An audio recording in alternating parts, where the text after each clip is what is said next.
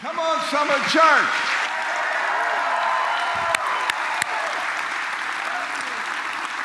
I'm in Foley, Alabama, home of the Lions. Come on, talk to me. Foley Lions, grab a seat, grab a seat. So glad to be here. What an honor.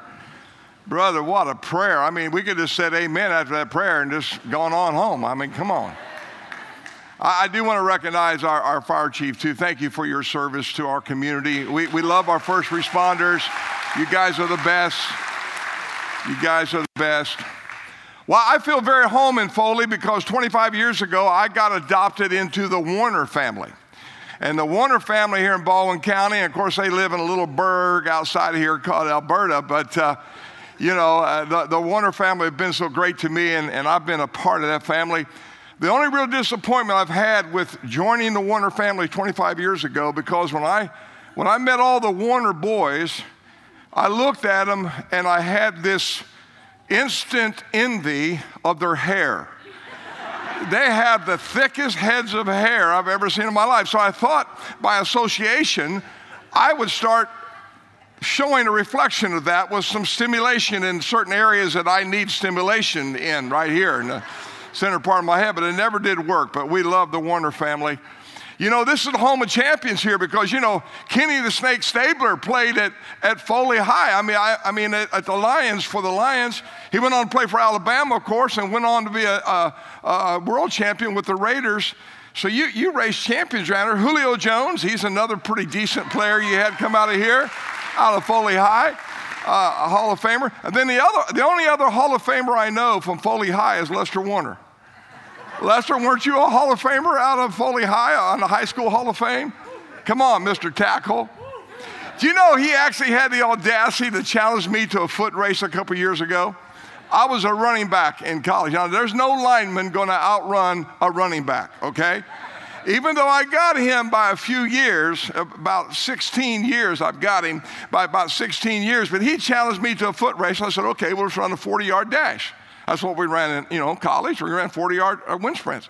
And, and so we got up. So, so I said, we're going to meet on Thanksgiving morning and we're going to run a 40 yard dash. Well, what I didn't know was during that time, Lester hired a trainer, a speed coach, to train him to run the 40 yard dash. Because remember, he's a lineman. I'm a running back. I know I don't look like it now, I look more like a lineman, but I used to be a running back.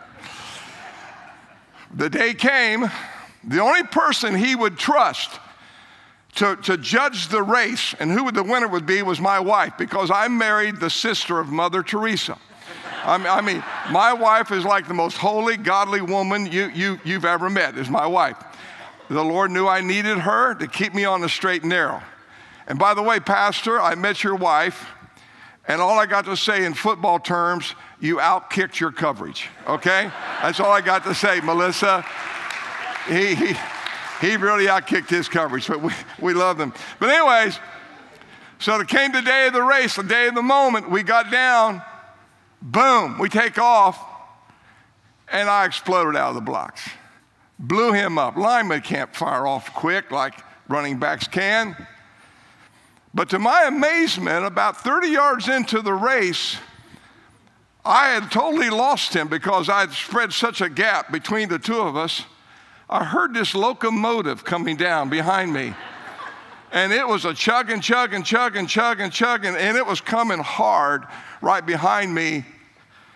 And I broke through the finish line ahead of him, but he claims that he could have tackled me.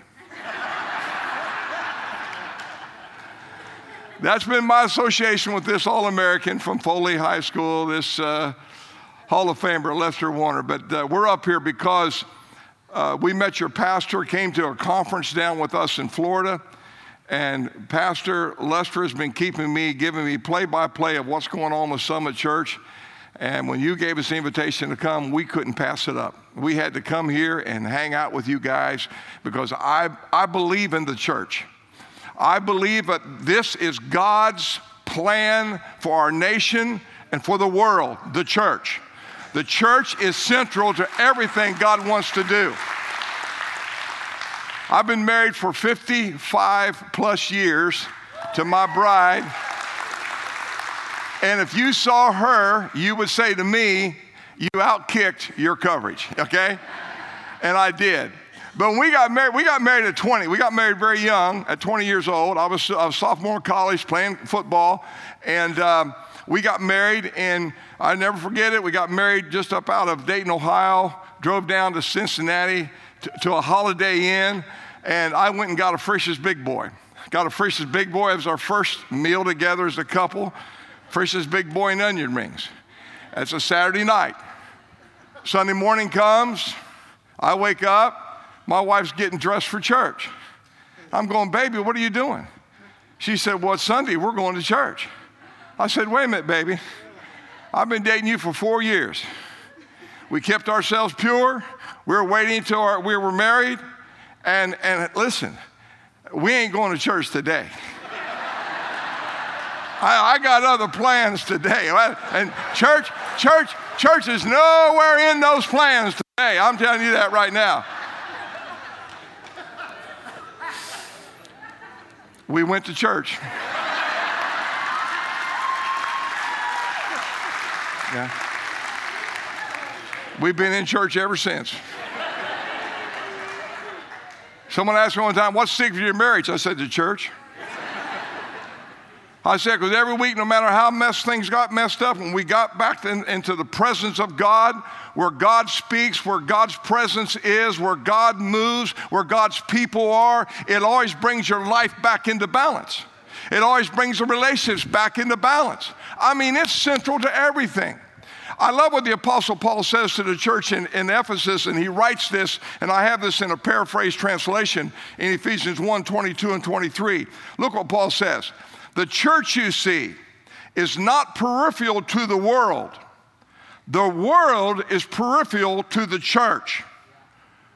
In other words, we're not supposed to be our main focus out here on the things of the world, and the church is kind of over here, you know, kind of in our peripheral vision. No, it's to be the other way around. The church is to be central, and the world is peripheral. Look what it goes on to say. The church is Christ's body. Here we go in which he speaks, acts, and by which his presence, he fills everything with his presence. Now, think about it. If this is a place that you're going to hear from God, see the hand of God move, and He's going to fill every need in your life with His presence, why would you not want to be in this place? You know, what Paul was declaring to the church at Ephesus, you've got to make the things of God your priority.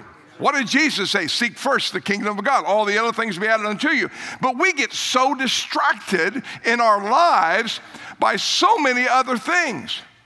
But I'm here to declare to you, Summit Church, God wants this to be your primary focus. Because out of this focus, you are brought into alignment and focus with the things of God. And then from that, He will guide you in all the peripheral things.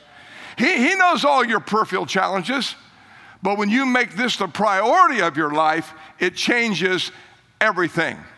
The Apostle Paul said, Listen, you are now in Christ, you become a new creation. All the old things have passed away and all things become new. And now you've been given the message of reconciliation, the ministry of reconciliation, and you are now Christ ambassadors as though he was making his appeal through you. Jesus prayed in, in John chapter 16, his priestly prayer in chapter 17 Father, I pray that they will receive the ministry you have given me. That's the church. What is our hope for our nation? The church. It's not in D.C. Oh my goodness gracious. Let's have a moment of silent prayer. Oh Lord Jesus. They don't have a clue up there what's going on. They don't have a clue. You know who has a clue to bring this nation to its greatness of where it needs to be? The church. The church knows because we know Jesus. We know the author and the finisher of our faith. We know the one who has created all things and the only one that can speak things into order. The church. That's why I'm so sold on the church. And when I heard about coming up here and you guys launching this and building this beautiful new facility, my goodness gracious, the potential of Summit Church, you guys haven't even begun to understand what God's going to do here. He's going to do great things here. So I want to tell you right now don't you dare get comfortable with your seat. Because you're going to come in one Sunday morning, your seat's going to be filled with strange people you've never seen before. Who are these people? Where do they come from? What, what, what are they? You know, because God's going to start drawing them in. And you're going to start bringing them in. And God's, and by the way, don't, eh, don't get content with one little service on Sunday morning at 10 o'clock. No, no, no, that's not going to happen either. No, no, no, Pastor. You're going to start having multiple services, chaos, confusion, cars running in and out. We started off, we, we were singing Kumbaya in a nice little place. Suddenly, God showed up. We went from 100 people to 4,000 people overnight. Didn't even, we, we don't know how we got there. We're on, we're on four acres of ground. We were creating such traffic jams out on our little two lane road out in front of us. People, people would come in, they thought it was a detour. They got sucked into our parking lot. They got stuck. Listen to this. They got stuck. They came in cussing mad. And many of them got saved. Hallelujah. Glory to God. Get ready, Summit Church. Get ready. Because I'll tell you what, we're fighting for the very souls of our family, the very souls of this region, and the very soul of our nation. And I'm convinced the only source of salvation is going to come through the church. God's chosen people, the church. All those who are born again in the Lord Jesus Christ compose the body of Christ, which is the church. We may have different labels on our buildings, but we are a part of his glorious church. Where Jesus Christ is being exalted as the King of kings and Lord of lords, that's the place of God's church. And I, we're a part of that summit, you're a part of that. And I came here today with a simple, simple message.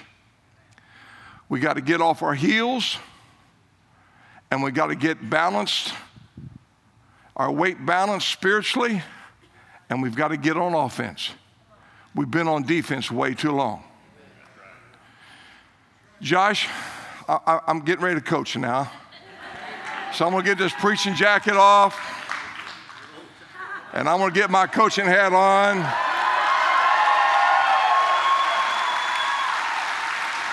Get my shirt loosened up. All I need is a whistle. Praise God for Alabama. We in Florida have been hurting for years, and we finally got Tua. Hallelujah. Thank you, Father, for Tua. and then this year, with our first draft choice, we went to Alabama again and said, Hey, Waddle, come down. We need somebody to catch the pass from Tua. I hope we recruited some more Alabama linemen and more Alabama running backs so we can do it. So let me hear it one time. Give me one roll tide. Roll tide. Come on. All you Auburn fans, we'll have a moment of silent prayer for you.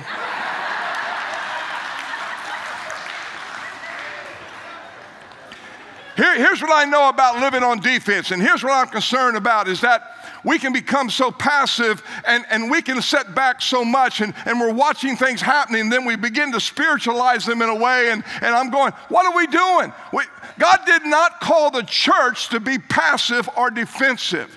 The church was called to pierce the darkness with the light and truth of Christ and stand out. We're to be on offense.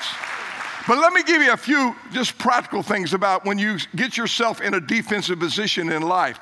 I, I got five of them written down. Here's, here's number one you're always reacting to pressure instead of initiating it. Have you thought about that? When you, when you guys have played football, you know when you're on defense, you're always reacting because the first move, the offense has the first move. So you're trying to react to that. Coach Saban said at Alabama, we don't want to be reacting to pressure, we want to be initiating pressure. Hello. God doesn't want us reacting all the time. He wants us to be in an offensive position where we're initiating the will and purposes of God in our community. That's where God will move. I'll tell you what I learned that I learned that in high school. In high school, I started all four years in high school, played both ways. In my sophomore year, I, I, came in defensively, and as a running back was running in, I came in and I sat and I was waiting on the running back to come to me because I knew I had him pinned. And I'm waiting, and my weight got back. And when that running back hit me, his face mask went right through my face mask, broke my nose, and knocked out my four front teeth. They dragged me off to the sideline. There was no concussion protocol when I played. All there was was ammonia capsules. You old timers remember that. They broke ammonia capsules for me to breathe to bring me back awake. Here I am. They drugged me off. I was semi conscious. They stuffed cotton in my nose to stop the bleeding, looked in my mouth. Two of my teeth were still dangling by tissue. The coach extracted them, didn't charge me anything for it. Just distracted him, stuff caught in my mouth, got me another helmet, said, Son, suck it up and get tough and get back in the game. I played the whole game. Don't remember a thing about it, but I played it. And I learned right then, and no longer am I going to wait for contact, I'm going to initiate contact. I, am going to be initiating. Here's another disadvantage when you play defense, all you're trying to do is hold ground instead of taking new ground. Listen, I'm going to tell you something. In the kingdom of God, Pastor, I'm convinced there's no such thing as status quo. You're either taking ground or you're losing ground. So all I know is this if we're going to take new ground, we've got to have new initiatives. We've got to think differently. We've got to be willing to work harder, work with new initiatives, go in new ways, get creative for the kingdom of God, and don't let anything hold us back. And don't you dare let some of your traditions hold you back.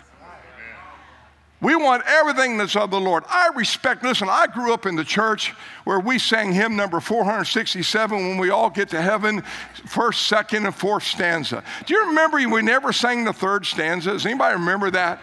You know, we never sang the third stanza of any hymn, except for just as I am at invitation, all five verses until somebody got saved. I, I, I, would give up myself and get saved again, just go up to get saved so, so we can end service and go to A&W root beer stand. You know, I want to, come on. Here, here's another disadvantage. When you're playing defense and you're living on defense, you're always defending at your point of weakness instead of living at your point of strength.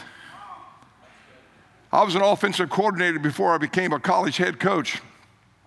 I would study my opponents and find their weaknesses in their defensive structure or in their personnel and design our offensive plays to attack at their point of weakness. Instead of us living at a point of weakness, we need to be living at a point of strength. And when you take on offense, you go from your strength to strength to strength in what we do. Here's another thought. If you're always living on defense, you can't control the pace of the game, the pace controls you. The great theologian Vince Lombardi said, If you don't know who Vince Lombardi is, Google Vince Lombardi. He will not come up under anything theological, although he was a man of strong faith. But he said this fatigue will make cowards out of us all.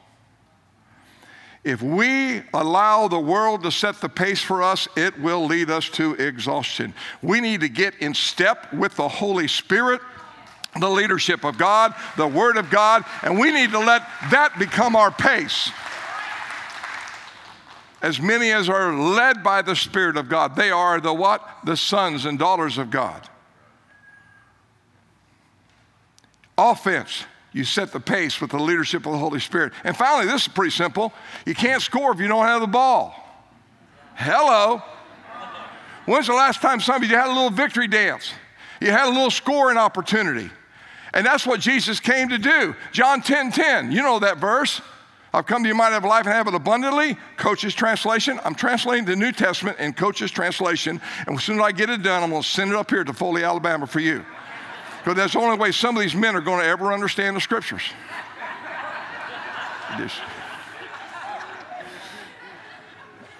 I told you there was no concussion protocol back when we played. We've had so many hits. We're lucky to know where we are. Praise God. I, where are we? Are we in Louisiana? No, no, we're in Alabama. Okay, here we go. Good. John 10 10 says this I have come that you might have the ball and you can run with it and you will score and you will experience the exhilaration of scoring when you're a part of my team. The enemy wants to rob you from all the joys of life, the excitement of life, and everything I have planned for your life. But you, I have ordained for you to have the ball and to score. That's why Jesus came. He didn't come that we'd be on defense, over here reacting to everything in life, trying to survive and hold on. He came to put us on offense so that we could initiate and fulfill the mission and purpose that God has ordained for us. Foley will never be the same because of Summit Church. It will never be the same because what God's going to do in and through you. But you've got to get on offense. You've got to initiate. One of the great champions of the Word of God that I love in the Old Testament, he became a national champion before David killed Goliath and became a great champion. There was another young man who did a heroic feat at a critical time in the history of Israel. You remember, Israel said they wanted to have a king. So God gave them their first king. And, and, and King Saul had a son by the name of Jonathan. Now there's a time when their arch enemy, the Philistines, came swooping in. They would come in, especially at harvest time, very military people. And, and Israel really didn't have a military because God had always fought the battles for them. And so they were ill equipped to take on the Philistines. Philistines would come in, dominate them at harvest time, steal the harvest, take the women and children captive and make them slaves, and then they would possess the high points in the country to control Israel. And Israel's army, when we read this story in just a moment, Israel's army had fled and dispersed, and they were hiding in holes and caves. They were terrified of these Philistines. But there's one man who went from defense to offense, and his name was Jonathan. I'm going to read you just a little bit of this from 1 Samuel chapter 14, beginning with verse 6. Now, Jonathan, he's back in a cave. He says to his young armor bearer, Come, let us go over to the outpost of those uncircumcised fellows, those people out of covenant with God and perhaps the Lord will act in our behalf. Perhaps. Hello. He said, but he did declare this nothing can hinder the Lord from saving, whether by many or by few. I love what the armor bearer said. Do all you have in mind. His armor bearer said, Go ahead, I'm with you, heart and soul. So, down in verse 11, so both of them showed themselves to the Philistine outpost. Look, said the Philistines, the Hebrews are crawling out of their holes they were hiding in. And the men of the outpost shouted to Jonathan and his armor bearer, said, Come up to us, and we'll teach you a lesson. So Jonathan said to his armor bearer, Climb up after me. The Lord has given them into the hands of Israel. And what happened? Jonathan's armor bearer climbed up. There's a squad of 20 men of Philistine on this outpost, and Jonathan took them on. And his armor bearer didn't even have his own weapons. Jonathan struck the first man down. When he struck him down, the armor bearer grabbed his sword. They fought back to back and defeated the 20 man squad. There was one man left alive, and he fled with such terror. And he came back and brought a report to the rest of the Philistine armies and said, The Lord came against us and destroyed us, and he's going to destroy our whole army if we don't flee. Terror struck the army of the Philistines. They took off running back to their home country, left all the slaves and all their goods behind. When the word got out, the other armies of Saul came out of their holes and started chasing down the Philistines. But what happened? One man went from defense to offense that triggered a movement that brought salvation to a nation. Think about it. One man. with his armor bearer. So I've got a three point message for you, and I'm going to give it to you quick. Three critical decisions we have to make, Summit, if we're going to be all that God has ordained us to be in this day and this time to fulfill His will, His purposes, and see a radical transformation come to this region, to our state, that will impact our nation. And when our nation is impacted, we will touch the nations of the world. Amen? So why not let it begin here in this place today with us? I'm calling for the spirit of Jonathan to get on us that we will come out of our places where we've been hiding and we've been passive and, and we've been reacting and we've been exhausted and we're over here. Get out of those places, come out, and let's take a stand for the King of Kings and the Lord of Lords. Amen? We're going to take a stand.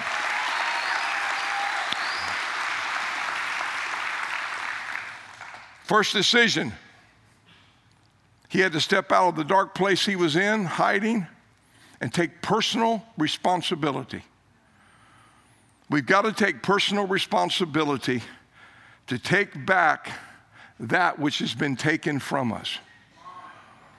We have allowed everything that's contrary to the teaching of God's word, the truth of God's word. I want to tell you something. We don't live in a post Christian culture, we live in a post truth culture now, where there is no longer absolute truth.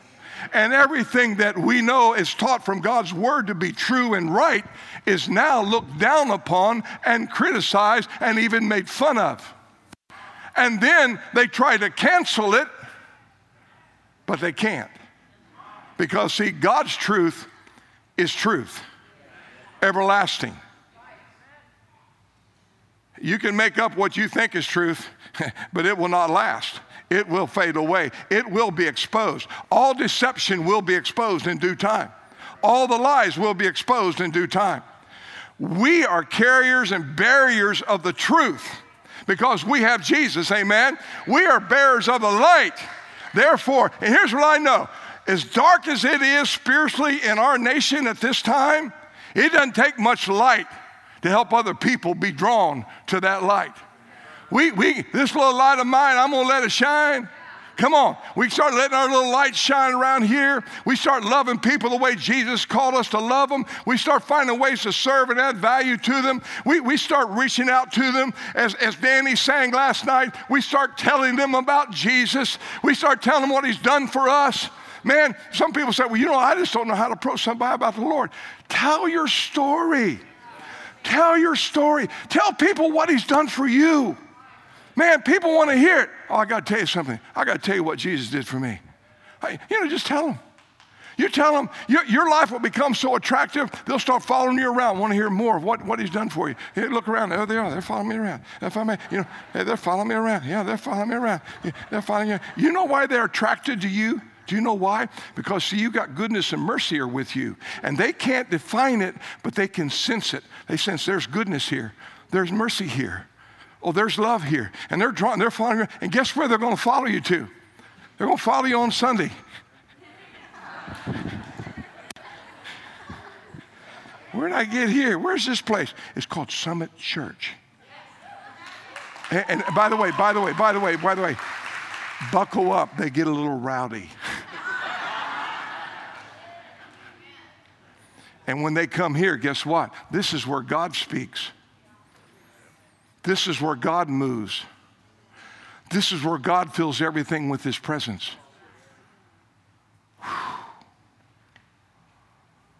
That's what God's called us to do.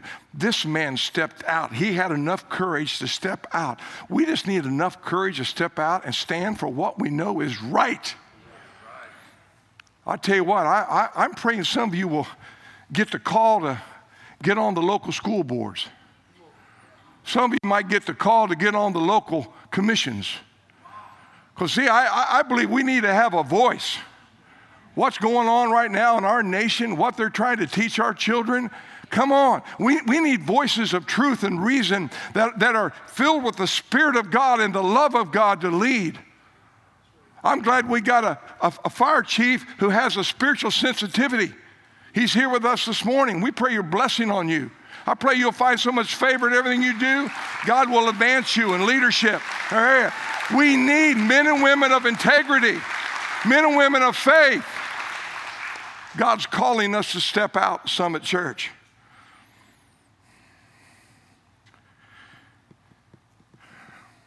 We need some Jonathans right now. I pray that we, Summit, will be the one that will do that, that we'll be the ones taking the light to this dark world. Our world's so filled with so much anxiety right now. I had a friend of mine the other day ask me a strangest question. I've known this friend, he's an athlete, and uh, we play tennis together, and we shoot basketball together, and we work out together all the time. And I've known him for now almost 50 years. And he asked me a question the other day. He said, Hey, um, do you have any Xanax? I said, What? He said, You know, uh, Xanax. I said, I'm not sure if I know what a Xanax is, but I think it's something. What is that supposed to calm you down or something? He says, Yeah, it's, it, it, it kind of helps with anxiety and calms you down, Xanax. And I said, No, I, I don't have any Xanax. I said, I can probably find some. I'll probably know somebody's got one. You know, I mean, I, you know, we got like 60,000 people in our church, so I'm sure some of them got some Xanax somewhere, you know. if I got up and asked, hey, anybody got Xanax? They'd probably have a bunch of them run forward. Yes, brother, I got them right here, you know. But it was a strange question. And so I looked at my friend, I said, Are you dealing with, with anxiety? What are you are you having some anxiety issues going on? And he said, Well, not, you know, not, uh, men don't like to talk about stuff like that, you know. Men don't want, we never want to admit it if we did. And I said, Well, I know there's been a lot of, this last year has created a lot of anxiety for a lot of people. I said, You know, I, there was, I, I, I got this crazy thing called shingles. Has anybody ever had shingles? Oh, I have some fellow brothers and sisters understand my nobody knows the trouble I've seen. Nobody knows but my Jesus. I got these crazy shingles. They blew me up all across here and down here and around my back. And for 10 weeks, I'm dealing with this stuff. And I've never been sick.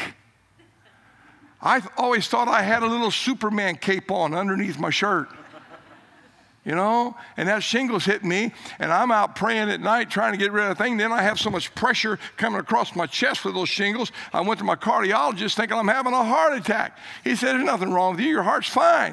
He said, There's the shingles. Those nerves are responding. I said, Well, tell them to stop.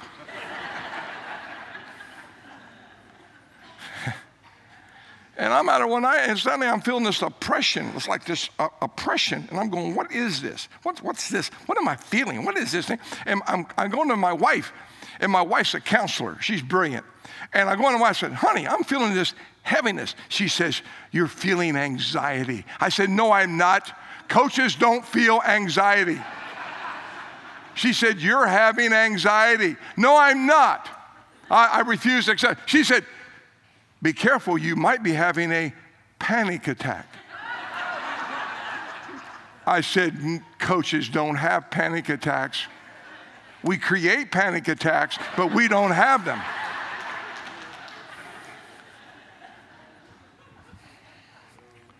I started praying against that spirit of fear. I said, God's not giving us a spirit of fear, but a power of love and that of a sound mind. I'm going to set my mind on things above. I refuse to let the enemy take over and intimidate me and try to get me on the defense, thinking I'm full of anxiety and I need a Xanax. I'll tell you what I do need. I need more of Jesus, Holy Spirit, more faith, more goodness. I need to walk in the light of God. I need to be here. Then my wife reminded me you took Xanax one time. I said, When did I take Xanax? She said, When you had to have an MRI on your head and you're claustrophobic and you didn't want, them to put that thing across you and put you in that tube, so you didn't know, I gave you three of them. I got three of them. I'm confessing, I've never told that to anybody. That'd mess up my whole reputation in South Florida if I told them, yeah, I had three Xanax. Yeah, I went.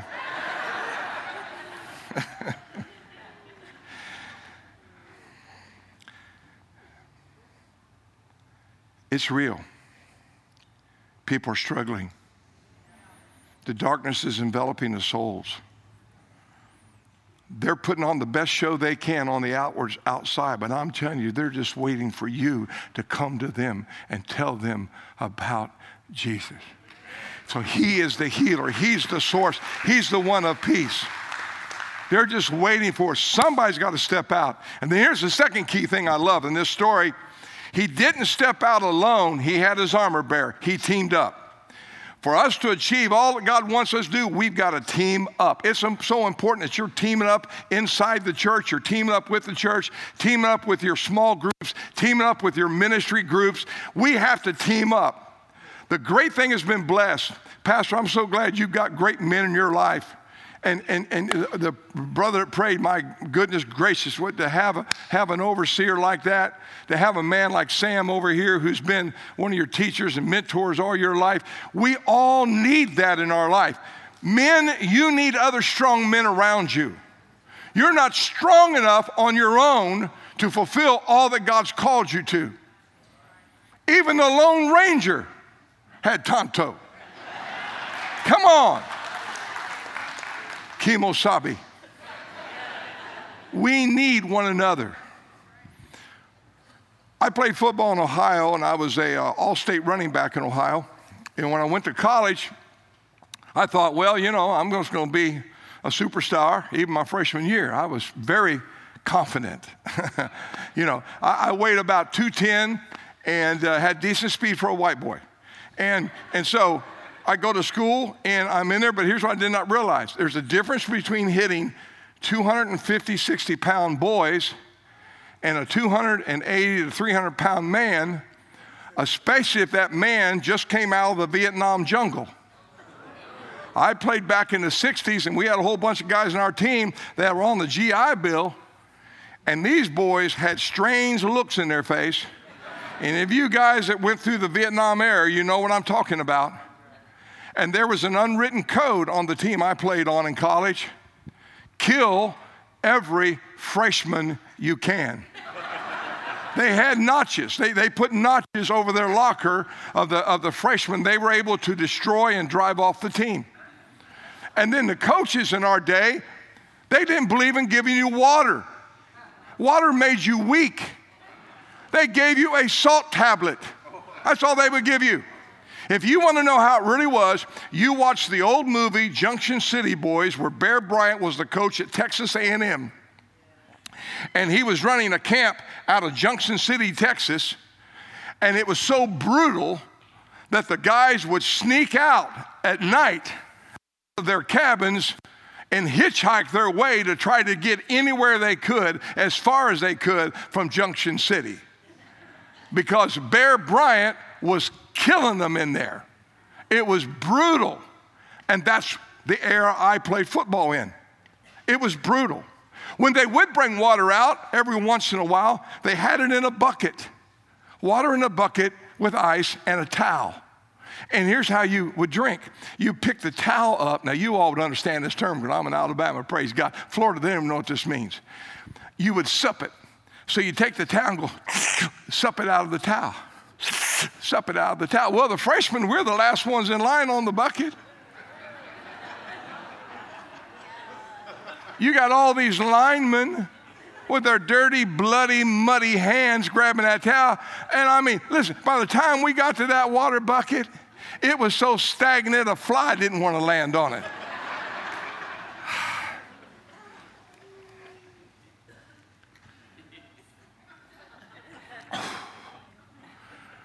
But desperate people will do desperate things. And I remember one practice, they, they were dropping like flies. They were dragging people off, and, and there was no mercy on the team I played on. They would grab you. If you passed out in practice, the trainers would grab you, drag you over, and like throw you in a pile. and then drag them over and just throw them in a pile. Nobody was treating them. Nobody, just drag them off the field, just get them off the field. And at the end of practice, I've, I have thrown up everything I've eaten for days. I'm dehydrated. I'm sick. I'm delirious. And for the first time, thoughts are hitting me. I'm not going to make it. I'm not going to make it. The coach blows the whistle, line up for wind sprints, 40 yard wind sprints. You guys know what those are like at the end of practice for conditioning. And I don't know that I can get down. I'm sucking air like this. And the running backs all ran together. And then something, something strange happened. I'm standing there gasping. and this senior, all American running back by the name of Charlie Pell walked by me and he said this Hey, rookie. Well, he had never spoken to me for, you know, the whole first week of practice. He had never spoken to me. And I was shocked that he knew my name.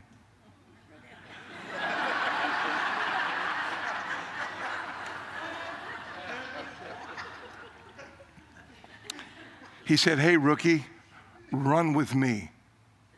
When he said that, I got down right beside Charlie and I just literally drafted off him. I, I, I just locked in on his, on his feet, and as he took off, and I just kind of ran right beside him and somehow got back, lined up by him, drafted off, drafted off, got through the wind sprints. When he blew the whistle into practice, I collapsed right there on the field, exhausted.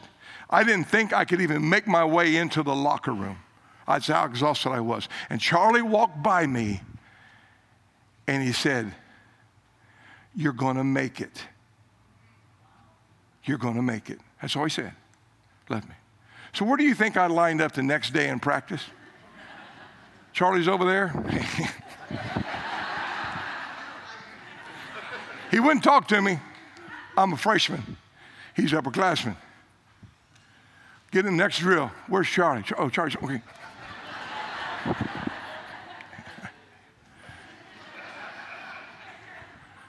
And I got through summer practice through two days. By the second game of the season, I was starting. I was ready to quit until Charlie said, Hey, rookie, run with me. Who do you need to be talking to? I said, Come on, run with me. Come on, jo- join me in my, my men's Bible study in the morning. Come on. Hey, why don't you come with me? We're going to go down and do some work at the church. Hey, c- come hang with me. Hey, we're going to go shoot some hoops tonight down here. Hey, come hang with me. Come run with me. Hey, come join me. Girls, come shop with me.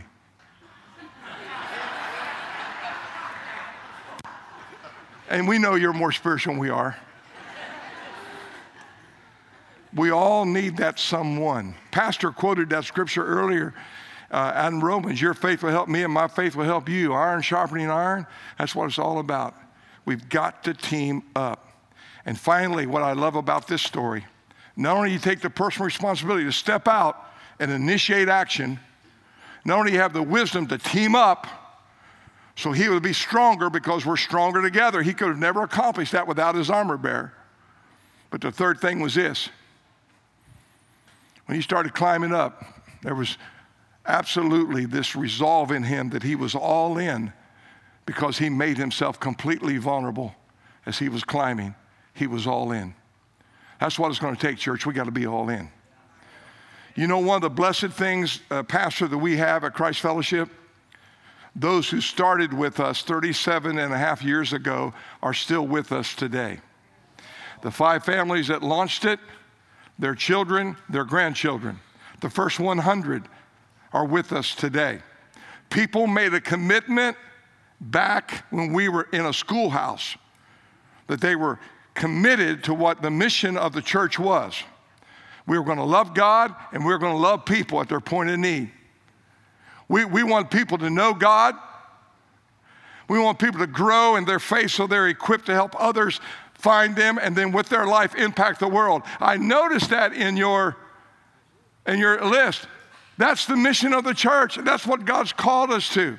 And always looking for is for us to be all in. And sometimes we think, we know, well, I just don't have the spiritual gifts of this person, or, or I'm just not equipped like them. Listen, God will take you exactly where you are. He's just looking for your heart to be fully committed to Him. That's all He's looking for. Guys, I've gone long. Do I have time for one more football story? Do I, can I have one more football story? Uh, just, just one, and I'm going to let you go. I took over uh, my first little coaching assignment when I left college and uh, I needed a job. I got a coaching assignment um, in a high school in Florida, and they had never had a winning season, this high school.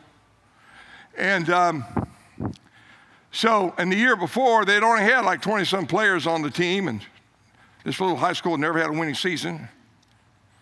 And so, uh, I think that's about right. So I went out, I went to all the local churches, all the communities, and I started recruiting. If you know how to pad for this story, it's, it's going to be a great story. So just, here we go. So, uh, and to my surprise, I, I put the word out. Now, if you come out and you try out and you work hard, I'll dress you, you'll play for the games. I was shocked. 100 players showed up for tryouts. Well, I didn't know what to do because he only had like 28 kids on the team before. So I started looking at them athletically, lining them up, make sure the ones that looked athletic and played the year before got good equipment. So we're going through, we use all the varsity equipment, all the junior varsity equipment, all the freshman equipment. I think we were sending guys down to get equipment from the Pee Wee leagues, local Pee Wee leagues, try to put equipment on people. And finally, the last guy, the last guy, I don't want to get him too tall,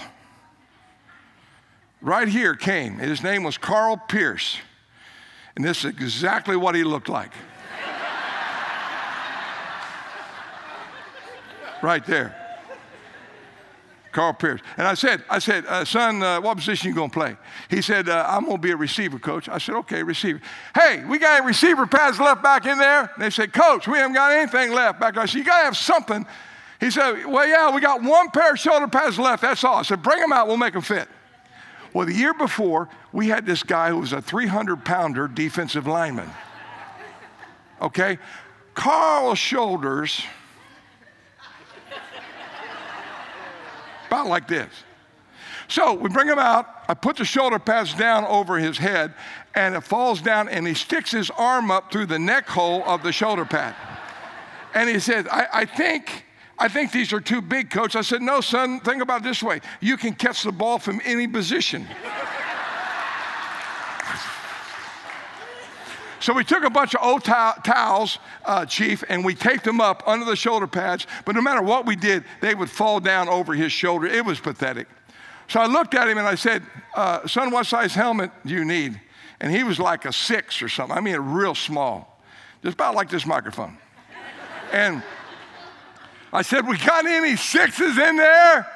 They said, No, we only got the one helmet left. Bring it out, we'll make it fit. Well, it fit the guy with a 300 pounder with the big shoulder pads. It was like an eight and three quarter helmet, just a big old head. I put that thing down on him and he rattled around in there. We put triple cheek pads and then we got socks and stuffed socks up everywhere. But no matter what would do with Carl, when he would run, come out on the field, no joke, his first practice, he runs out on the field, the helmet shifts around and his nose is sticking out the ear hole of the helmet. I'm not exaggerating. Well, there's only one pair of pants left, you guessed it. Both his legs could not fill out one leg of those pants. But he put them on. We didn't have a belt, so we used shoestrings for that. And when Carl would run out on the field, his helmet would be around here on the side. He'd be holding his pants. His shoulder pads were laying down on the side, holding his pants, trying to do a one arm jumping jack. And if he let go of his pants, they fell down. So he was a, I mean, nothing fit him. He was not athletic at all, but all did he have a heart he wanted to play football. So what can I say? The kid just kept trying. They made fun of him. Everybody made fun of him. He couldn't do any of our drills. So he ended up holding his pants and holding a blocking dummy in drills. And they would knock him down every time they hit the dummy because he, he only weighed about 110 pounds. He was really skinny.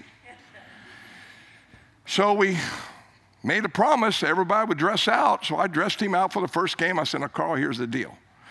I want you to run out last go back, stand in the back of the line, and don't move during the warm ups.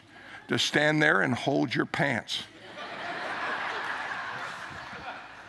That's what happened. He ran, he just he stand back here, holding his pants and trying to hold his helmet straight. Here he was, right there. You know, we won our first game. Praise God. Won our second game. Boom. Won our third game. Boom. won our fourth game. We have now tied the best record in the history of the school with four wins, and we're 4 0 undefeated. My first year coaching high school, varsity football. I am pumped up. I'm thinking, we're going to do this. But the next week, here comes in one of the top ranked teams in the state comes in. We trail the whole game in the fifth game. We're trailing the entire game. There's just a couple minutes left to go. We finally score the go ahead touchdown. Now all we got to do, kick the ball, contain them for one series, let the clock run out. We're 5 and 0, new school record. We're on our way to the state playoffs. I am jacked up. I am pumped. I am fired up. So we do it. I got an assistant coach by the name of War Caesar Jakes. He played uh, linebacker at Florida State. And, and War's a big man, built like Atlas, big man right here. And, he, and he's standing beside me. And, and I'm looking out there, and the kickoff team's out there, and he's responsibility for the kickoff team, special teams. And I'm counting, I go, one, two, three. I said, there's only 10 guys out there. 10, ref, timeout, timeout. Ref says, no more timeouts. I said, War. I said, we only got 10 guys out there. Get somebody out there on a contain moment. He didn't even look. He responded because I hit him in the chest. I was not a pastor then. I hit Ward. I got Ward, get somebody on the field. He turned and grabbed the first person standing beside him and threw him onto the field. And to my terror, Carl Pierce went running out on the field, holding his pants, trying to get his helmet straight, and he's on the end, the contained person for the kickoff. And I'm screaming, no.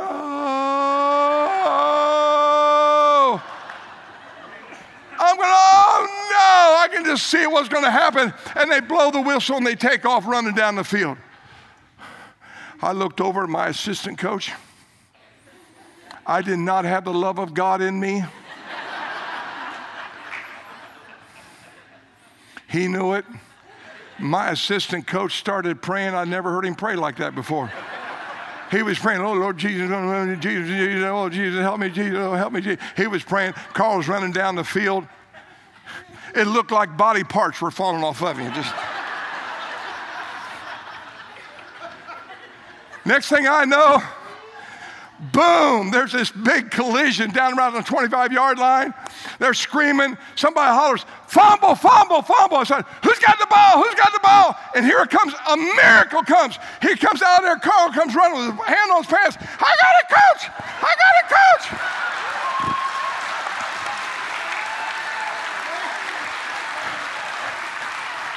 War Caesar Jake's going, Thank you, Jesus. Thank you, Jesus. I got the game films on Saturday morning. Carl went running down the field. This is no joke. He went running down the field, had hold of his pants, his helmet turned sideways. He did not see where he was going.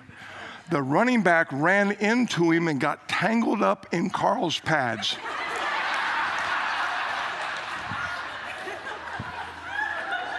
As he's falling down, the ball comes loose.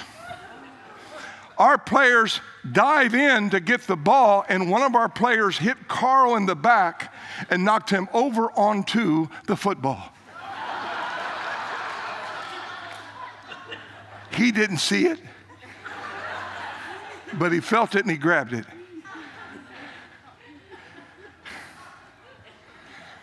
Monday morning, I got a pass from the principal's office. I went to Carl's home room, got him out of class, drove him down to the local sporting goods store. We went into Pee Wee football department.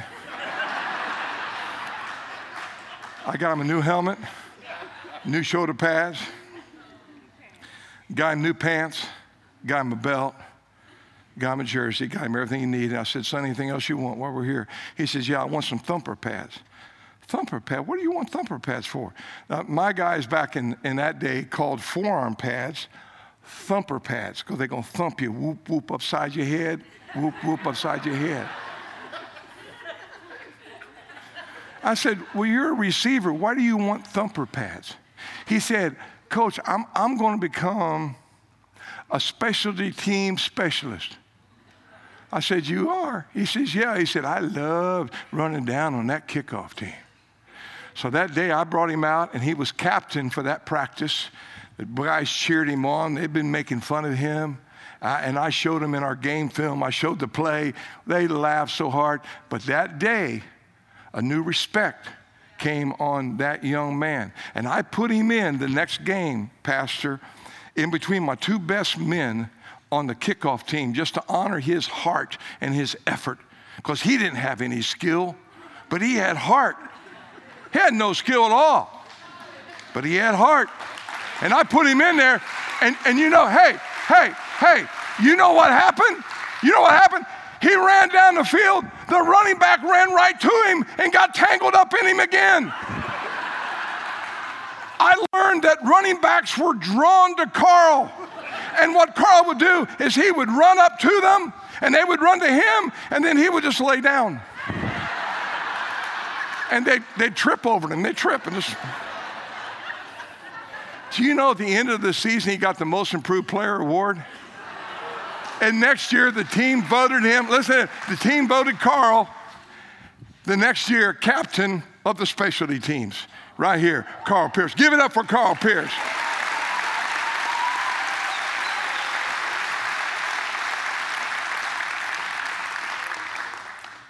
Okay, hit the keyboards. So here's what I'm trying to get to. I don't care how much talent you think you have or don't have. I don't care if things aren't fitting in your life right now. It really doesn't matter what others think.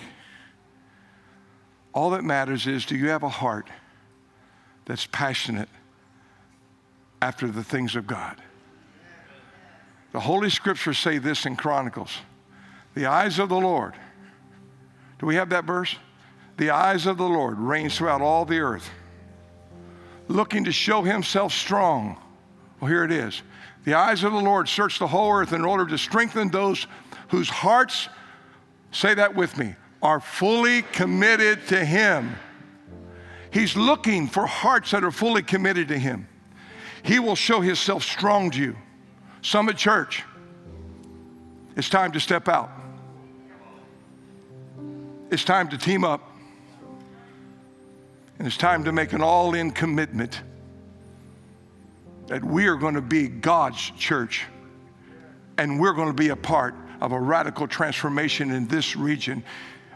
And we're going to take personal responsibility to see the mission of God fulfilled here to Summit Church. Amen. I want to pray for you, Father. I pray in the matchless name of Jesus. I pray, God, that today your Holy Spirit will call us out. We will step out of any place where we have been that we've been on defense. And Lord, today we will make a resolve that we're going to step into an offensive position spiritually. And we're going to take initi- initiative. And we are going to begin to set the pace as we follow the leadership of your Holy Spirit. And Father, we're going to begin to allow ourselves to shine bright and tell others our story and the good news of hope and life that is in Jesus. We don't have to rely on medication. We can rely on the great healer of all things.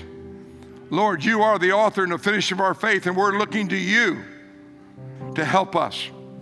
Lord, people are desperate for hope and life, and we have the message and the life.